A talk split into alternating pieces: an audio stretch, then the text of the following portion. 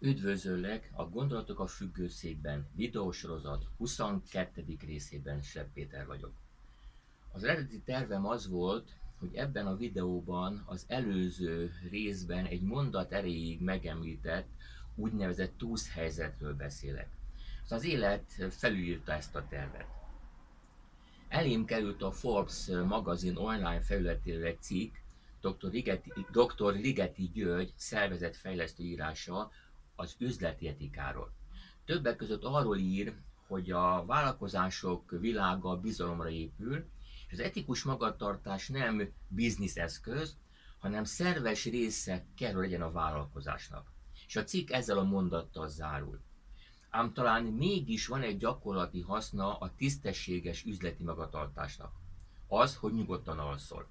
Nem csak azért, mert nem talál meg a hatóság, hanem mert nem kell meghasonulnod, hogy trükkel, csalással, ármánykodással jutsz a vágyott haszonhoz. Ez a mondat engem nagyon megérintett, és mind, mindig ilyenkor kicsit elgondolkodtam, és remélem kellő távolságból rá tudtam nézni, ránéztem a saját életemre, az eddigi vállalkozásaimra. Az első vállalkozásomat, amely egy társas vállalkozás volt, két kollégámmal alapítottuk, akiket a második munkahelyemen ismertem meg. Ez az alapítás közel 25 éve volt. Sajnos az a cég 6 év után úgy gondolom, hogy méltatlan körülmények között szűnt meg. Nem vagyok büszke arra, ahogy megszűnt, és bevallom, etikailag hagyott némi kívánivalót maga után az akkori üzleti magatartáson. És ugye visszautalva a cikk záró mondatára, azt hiszem, hogy nyugodtan elmondhatom, hogy nem aludtam mindig nyugodtan abban a hat évben. Közben 1999-ben megalapítottuk a jelenleg is működő családi vállalkozásunkat feleségem Edittel. A vállalkozás profilja, az előző vállalkozás tanulságai, és nem mellékesen a mentori segítség, és az azóta is tartó folyamatos tanulás mind-mind abban segítettek, hogy elmondhatom, hogy nyugodtan alszom, és bármelyik partnerem szemébe merek nézni. De igazából mi is az etika, mi is az etikus viselkedés? Ha definíciót keresel, számtalan definíciót fogsz találni. Én kettőt hoztam, amelyet, amely nekem nagyon tetszik.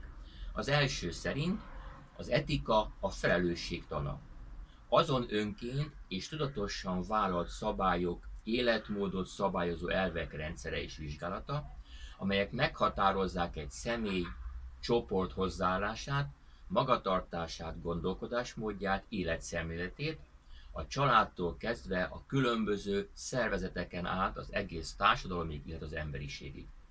Másik idézet, az etika erkölcsi szabályok rendszere, amelyek az adott hivatás gyakorlásához kapcsolódnak, és a szakterület művelének be kell tartani annak érdekében, hogy az ott tevékenykedők képesek legyenek alkalmazni azokat a módszereket, eljárásokat, amelyek szükségesek ahhoz, hogy munkájuk során magas minőségű, kiváló eredményeket érjenek el. A jelenlegi vállalkozásunk két lába, hogy a network marketing és az oktatás megköveteli, hogy az írott és íratlan elkölcsi szabályokat, illetve a szakmai elveket nagyon komolyan betartsuk, hiszen ez is két olyan terület, ahol nem csak szakmailag, hanem emberileg is nagyon-nagyon megmérnek minket és talán nem túlzok azzal, ha azt mondom, hogy sokkal jobban megmérnek ezeken a területeken emberileg, mint szakmailag. És hogy miért is nehéz etikusan viselkedni? Vannak olyan területek az életben, vannak olyan viselkedési normák, amelyekről egyértelműen eldönthető, hogy etikusak, és azok mindenki számára etikusak, és vannak olyanok, amelyek egyértelműen nem etikusak. A kettő között azonban nagyon nehéz megítélni, hogy mi az etikus, a helyes magatartás. Nem is nagyon lehet igazából etikai normákat meghatározni, hiszen az etikai normákat a vállalkozás vezetőjének, illetve a magánszemélynek a feladat, hogy ezeket meghatározza, És ugye ezeknek a normáknak a megteremtése, majd e normákhoz való ragaszkodás és e normák szerint, szerinti élet, az nagyon-nagyon kemény munka, és nagyon nagy bátorságot igényel.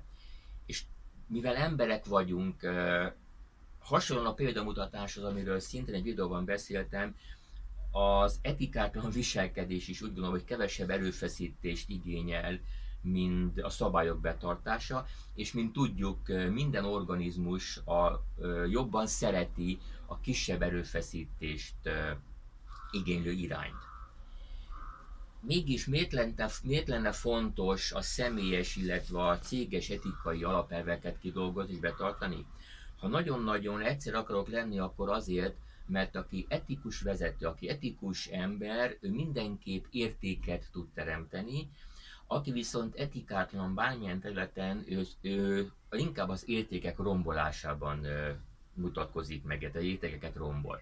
És többek között erről is ír ebben a könyvben Morgan, Morgan Witzel, a könyv cím az etikus vezető, miért jelenthet versenyelőnyt, ha helyesen cselekszünk.